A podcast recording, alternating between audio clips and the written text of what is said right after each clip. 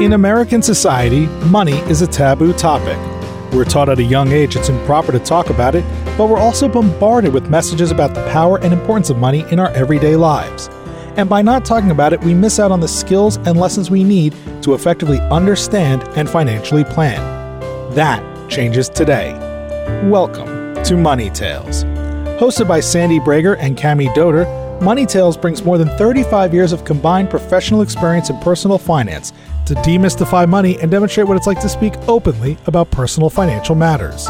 Join us each episode as they interview modern day movers and shakers about how money decisions intertwine with their daily lives in order to give you better insight into productive financial conversations.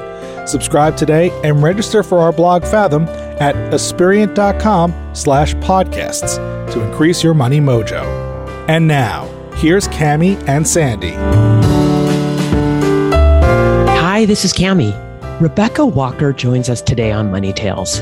Rebecca has contributed to the global conversation about race, gender, power, and the evolution of the human family for three decades. In her most recent book, Women Talk Money, Rebecca created an anthology of 29 essays by different female writers who explore the profound impact of money on women's lives.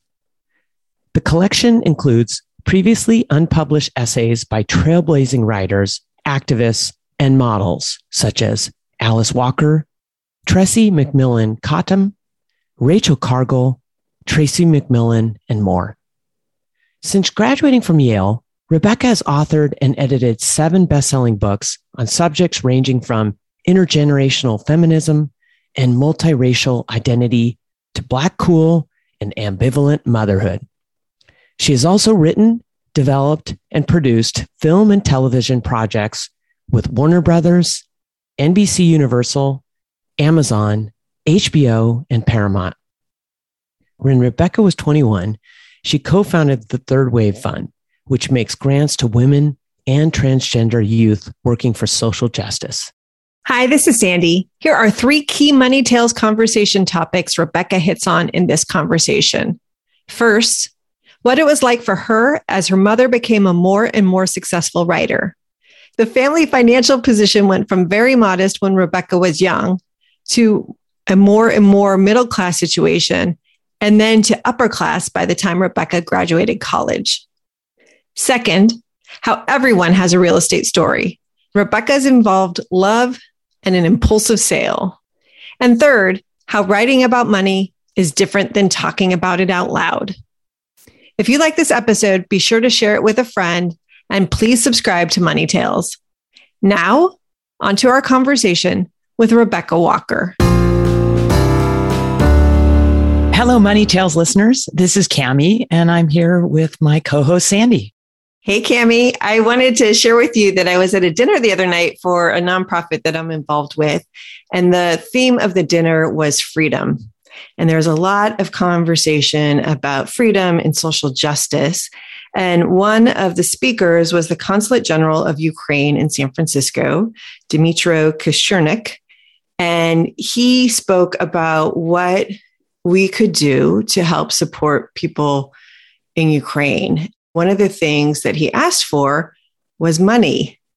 That got me thinking about how woven money is into freedom and into justice. The money tales conversations we're having on this podcast are very personal. We're talking person to person. And I think those same skills can help us bubble up and have important civic money conversations. The same North Stars for personal money conversations, being clear on your values, having goals, having a vision for your future all of that collectively plays into these civic money conversations.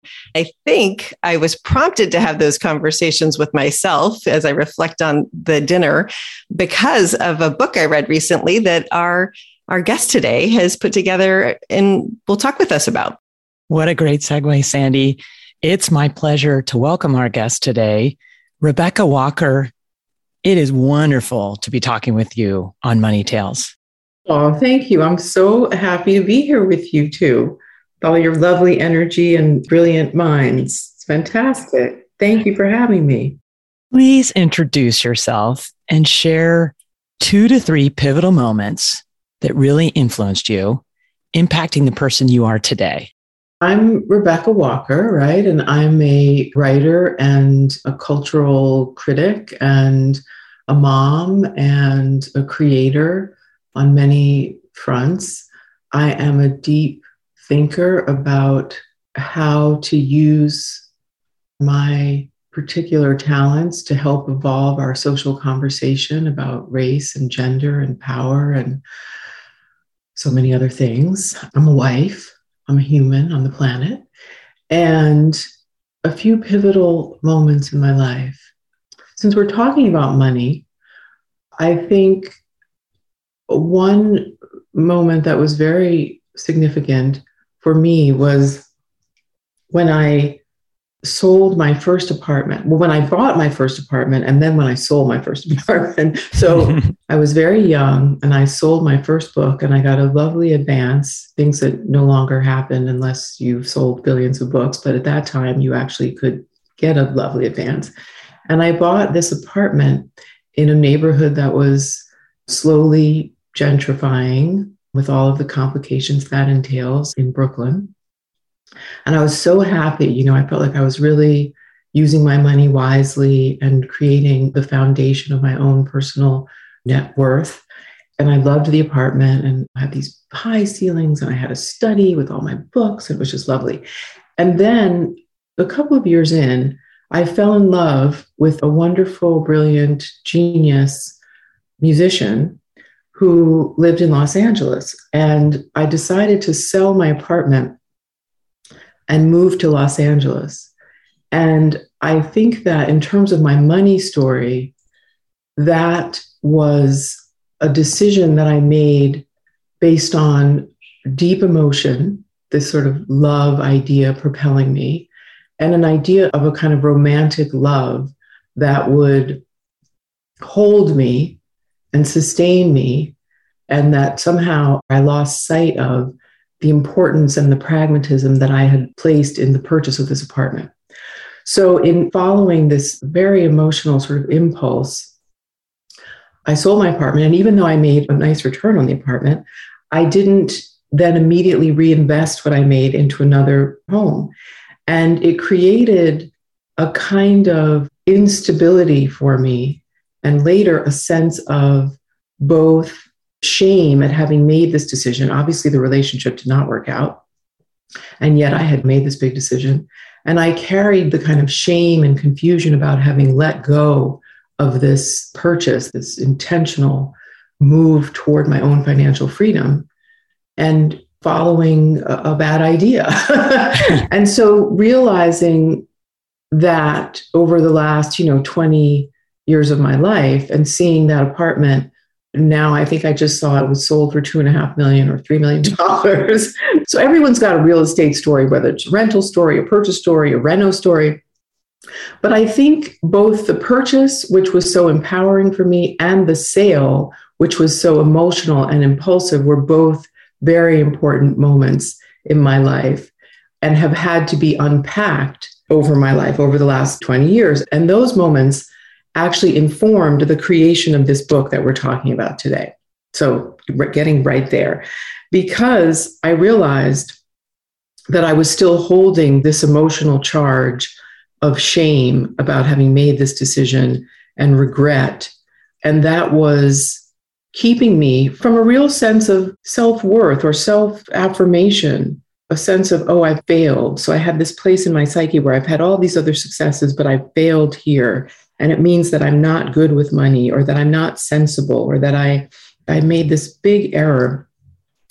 And i realized that i needed to be able to talk about this experience with other women who had gone through similar experiences not necessarily real estate narratives but stories that they were holding in their bodies and their minds and that were leading to a kind of feeling of guilt or shame or confusion or ambivalence that really kept them from actually making better decisions as they moved forward.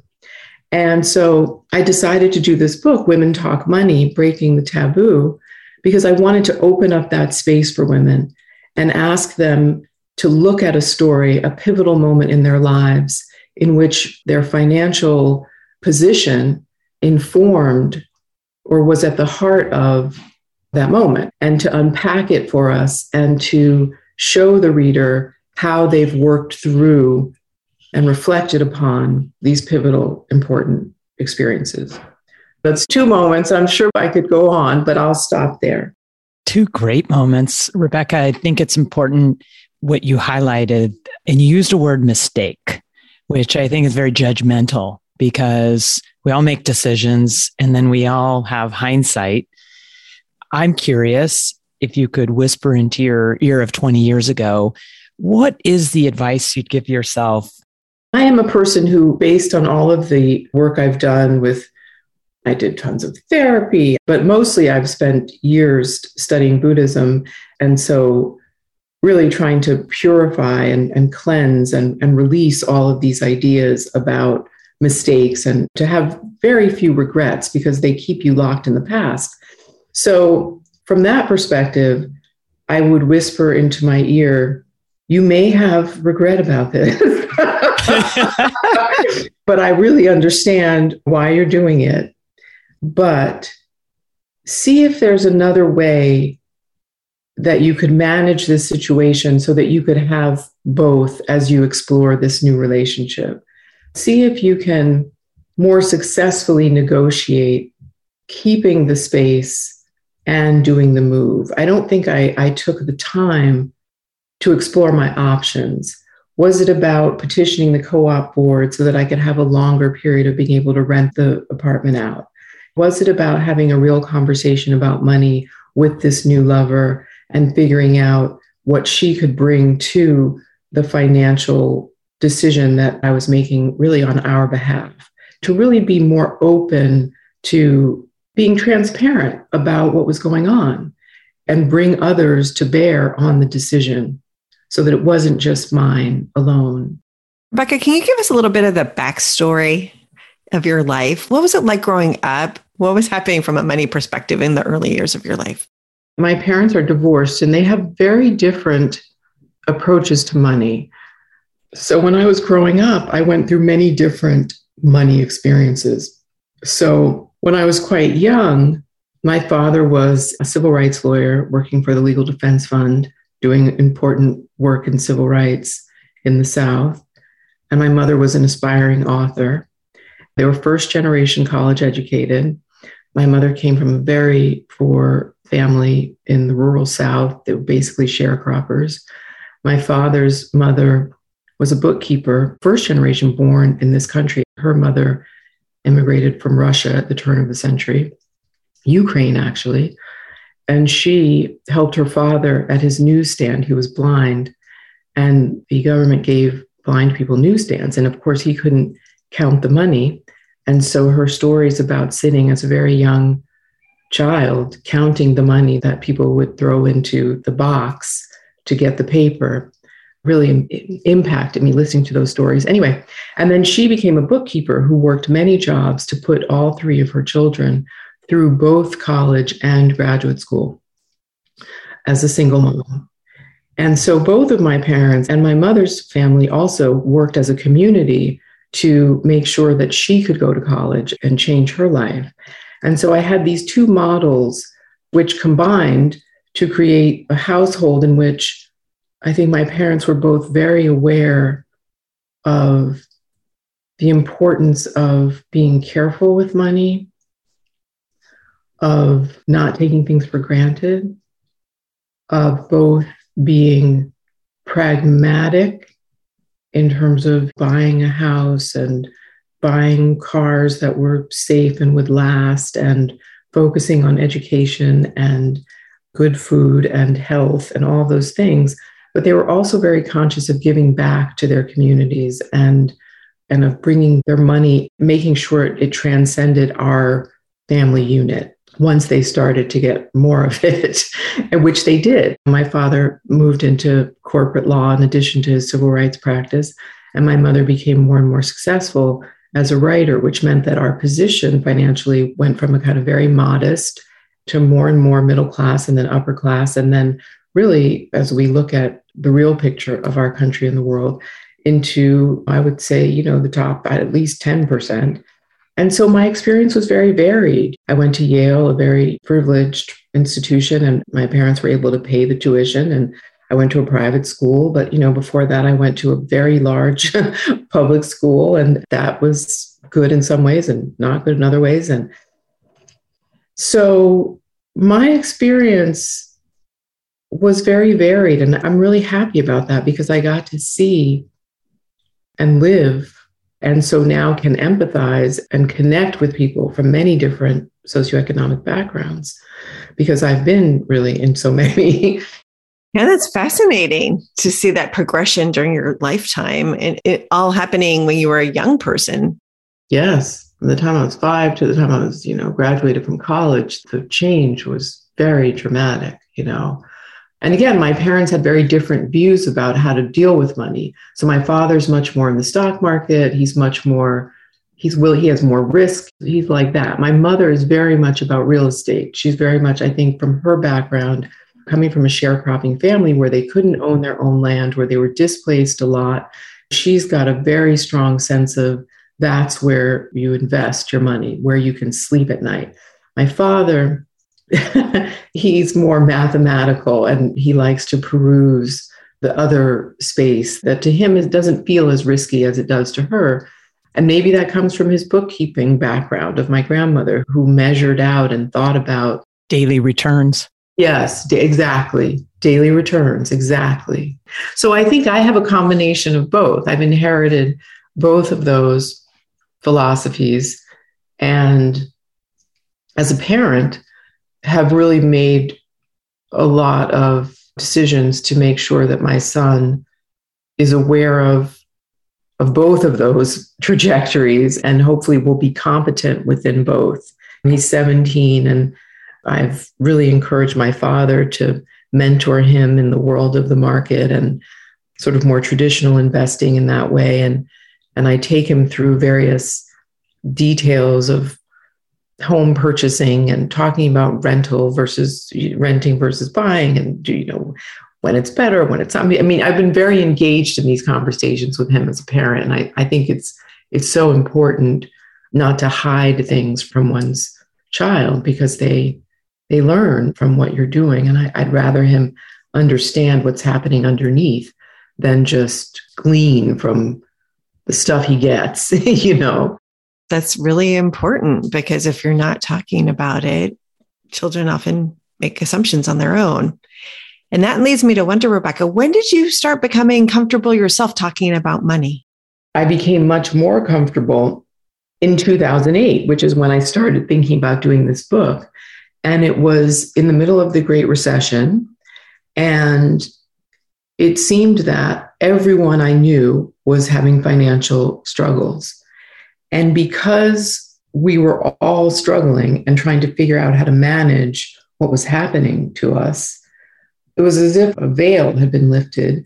And because it was what we were thinking about all the time, we just started talking about it. there was no reason anymore to hide or secret, or we were all pretty much in the same boat.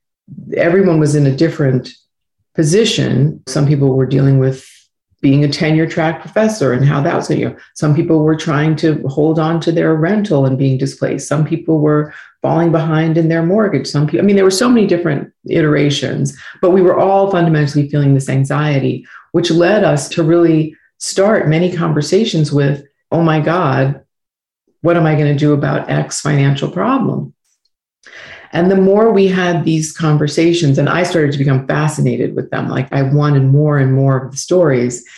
And so the more I kind of initiated them and opened the space for them, the more comfortable I became because I felt that we were building stronger bonds between us through the conversations and thus a stronger community as a whole.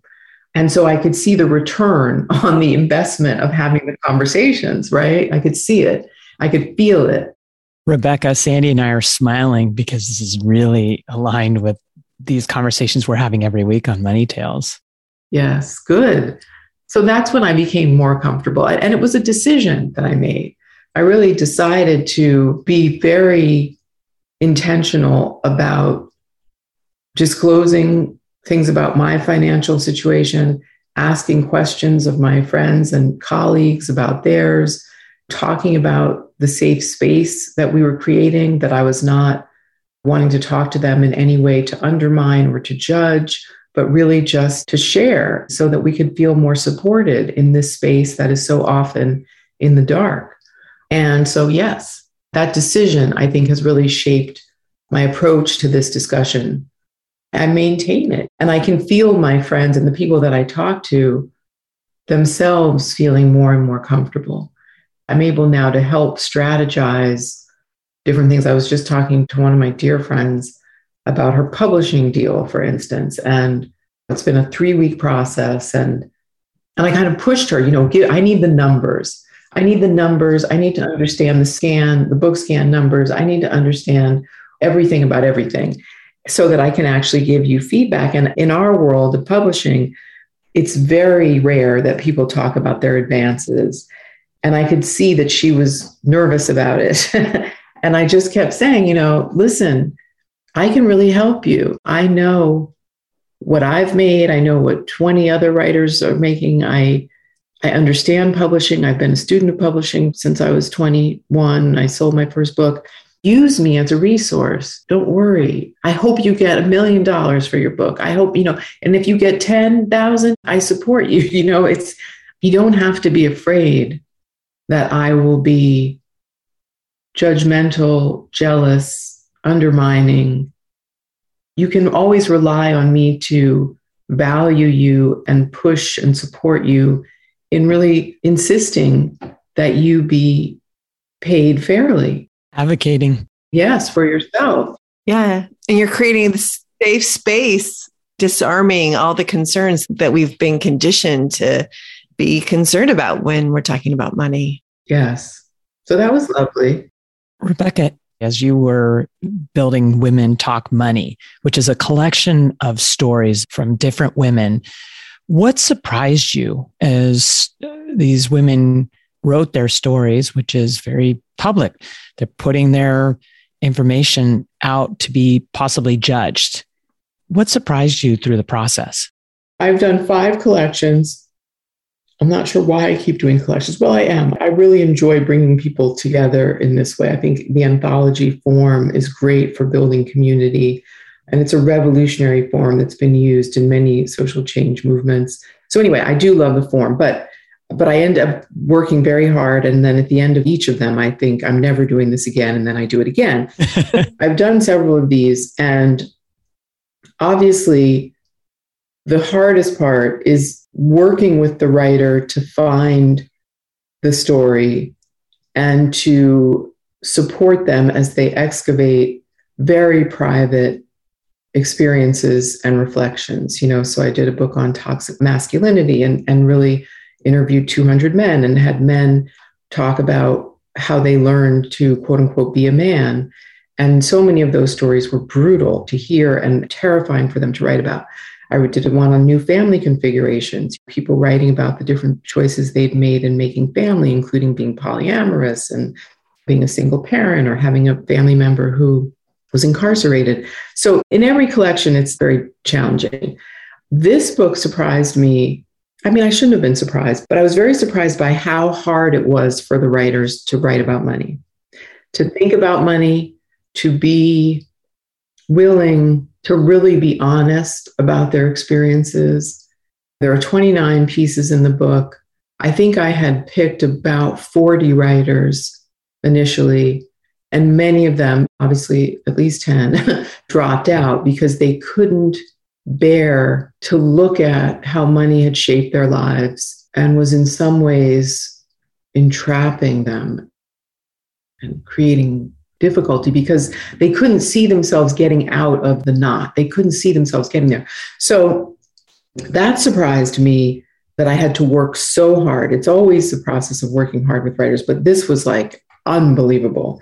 I was also surprised by the variety of stories and how fascinating They all are. When I approached Adrienne Maree Brown, for instance, I knew she would have a great money story. I did not expect her to write Composting Capitalism, which is about her decision not to pay her taxes as an act of political resistance and her experience of the fallout of that. I didn't expect Nina Revoyr to write a piece about how she could no longer breathe in her neighborhood that she loved so much because of environmental racism and, and the pollution that she was living in the midst of and and how she felt so fortunate that she had the finances to move that she had enough money to move and and that that radicalized her to become an advocate for clean air for everyone.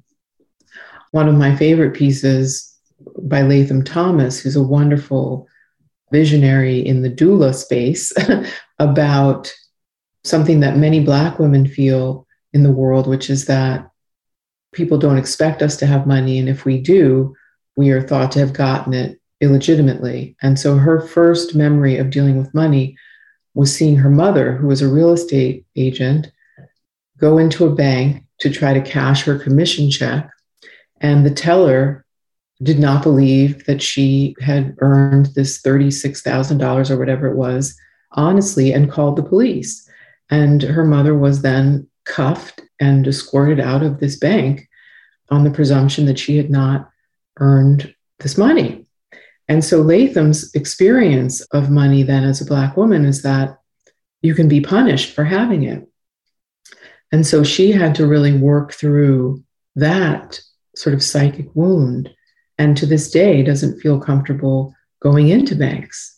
And so to reflect on what that means in terms of Black women's financial security, if we don't even feel safe moving into, walking into these financial institutions, how does that affect our financial standing?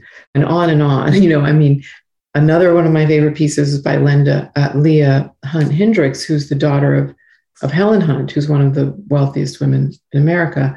And she decided that she was going to use her money and the access to money that she had to fund organizations like Black Lives Matter and Occupy Wall Street. And she was going to intentionally use the resources that she had access to to transform the world in a very specific way. I'm not sure that I expected. And I remember being surprised at the way her her mother had dealt with money with her, which was uh, not withholding necessarily, but I think her mother wanted her to have the values of she didn't want her to, to grow up with this sort of privilege. So she raised her not with a sense of lack, but almost. I was surprised by that. So each story surprised me and the variety. And I started to feel like, God, you know, this could go on forever. We could have a thousand books like this. We should. Yes, we should. I'm so glad you're highlighting these stories because each one has such heaviness to it. I found when I was reading them that I had to really stop and contemplate each story before I could think about moving on to the next. They're all individual gifts. And I'm wondering, Rebecca, what do you think the difference is in talking about money in an oral conversation and talking about money in a written form.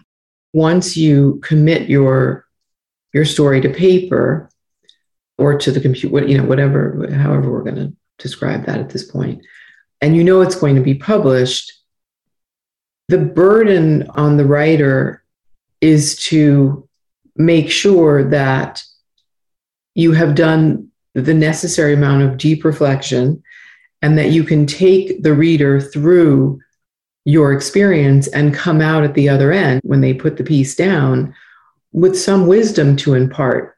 So when you write a story or you write any piece, you know, I teach writing, I write scripts, I write a lot of different things, but especially a personal story, a personal essay, a memoir, you must get somewhere. You must evolve. You must change and show that change in the writing so that you have something to give and offer the reader so that their time you're treating their time as very valuable and, and knowing that you want to give them something so there's that and then also you realize especially in this moment of of such high scrutiny that you are taking a risk in putting your story out there. You're putting it out there for people to judge, for people to circulate, and that takes a kind of courage. Whereas in oral conversations, you know, they're usually, there's not that level of, this is going to be with me forever. it's not usually as as public and you don't have to necessarily structure the conversation in the same way. Now, you all are working as financial planners and wealth management consultants. And so you are attempting to put people's money stories into a narrative that makes sense. I'm sure you're having conversations that are doing that. But I think in, in a more colloquial way, there's more give and take, there's less pressure, there's a, a way that you can flow and ponder different approaches. You know, it's just more fluid when it's oral as opposed to being written. That was the word I was just thinking of. And thanks for bringing up the conversations we're having with our clients. It ultimately gets documented in some of the decisions, but it's not put out into the public. But it's important to them. It's their story that they're writing with us that's helping them achieve that goal. And it's really powerful. Yeah. So, in some ways, you're doing the same thing that I'm doing in this book. I mean, you're really excavating. I loved your word, excavating. Yeah. Excavating their histories, figuring out where they want to be at the end of their journey with you or at the next stage of their journey with you, and helping them to articulate a coherent narrative that is in alignment with both their aspirations, you know, their psycho spiritual, social, civic, as you talked about, Sandy, aspirations, and also their very concrete financial goals. And so I think that must take a kind of midwifing, you know, that's very similar to working with these writers. So, yeah. Well, thank you for sharing your process with us. And thank you and the authors that you aggregated for this collection for being so real and honest in their storytelling. It's really a powerful book. And I hope all of our listeners will go out and read it as soon as they can.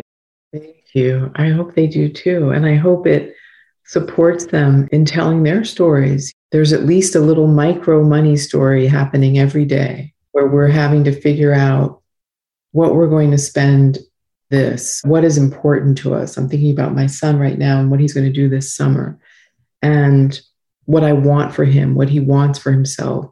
How does that coincide or work with money? you know, what is that communicating to him about what money is for? How is that working within my budget and my philosophy about his education and what it takes to prepare him for the world? You know, and that in itself is sort of like my story of today, in addition to talking with you and being in alignment with the, my purpose of supporting more of these conversations. So I really hope the book helps people to be conscious of the way in which they're writing mini micro money stories every day, every moment, and how those relate to the larger money stories they're holding from childhood, from different experiences they've had, so that they can have a more integrated, conscious view and feel more empowered to make decisions that they will feel fundamentally good about tomorrow and next week and next month and next year and next generation. And as Native Americans have so brilliantly shared with us, seven generations from now. Hallelujah. Yes, amen. a woman, a people, a human. yes, definitely. Rebecca, would you tell us what's your next money conversation going to be and who's it going to be with? I just an hour ago, before my son went to school, had a conversation about the solar panels that we just put on to our house. And I was breaking down the cost of the solar panels and the system and talking about how the investment, if you're just looking at dollars and cents, as I think in our culture we have for so long, you would kind of scratch your head. But when we integrate the benefit for the environment and the model that we're trying to set. There's a dollar amount on that or a, a value to that that is immeasurable.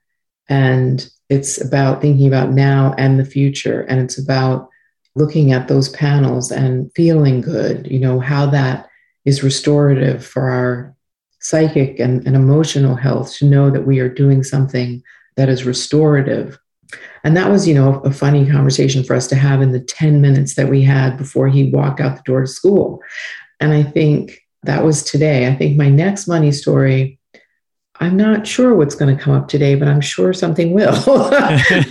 As you say, it weaves its way through everything we talk about. And Rebecca, thank you for joining us on Money Tales, sharing so much of yourself, especially the writing of Women Talk Money it really is an important collection of stories. As you talk about it recounts the power of money to impact health define relationships and shape identity. And you brought that to life today. Thank you. Thank you. This was lovely. Great questions. Such good listeners. I can tell that listening is a deep part of your practice in your work. That feels good. So thank you for having me Thanks for listening to the Money Tales podcast. If you've enjoyed this episode, share it with someone you think would benefit from listening. And leave us a review on your favorite podcasting platform. Your ratings and reviews help more people find our podcast. If you're inspired to gain clarity and peace of mind about financial matters, don't hesitate to reach out to our team at Aspiriant. Go to aspiriant.com forward slash start a dialogue or you can email Sandy and me at podcasts at aspiriant.com. See you next time.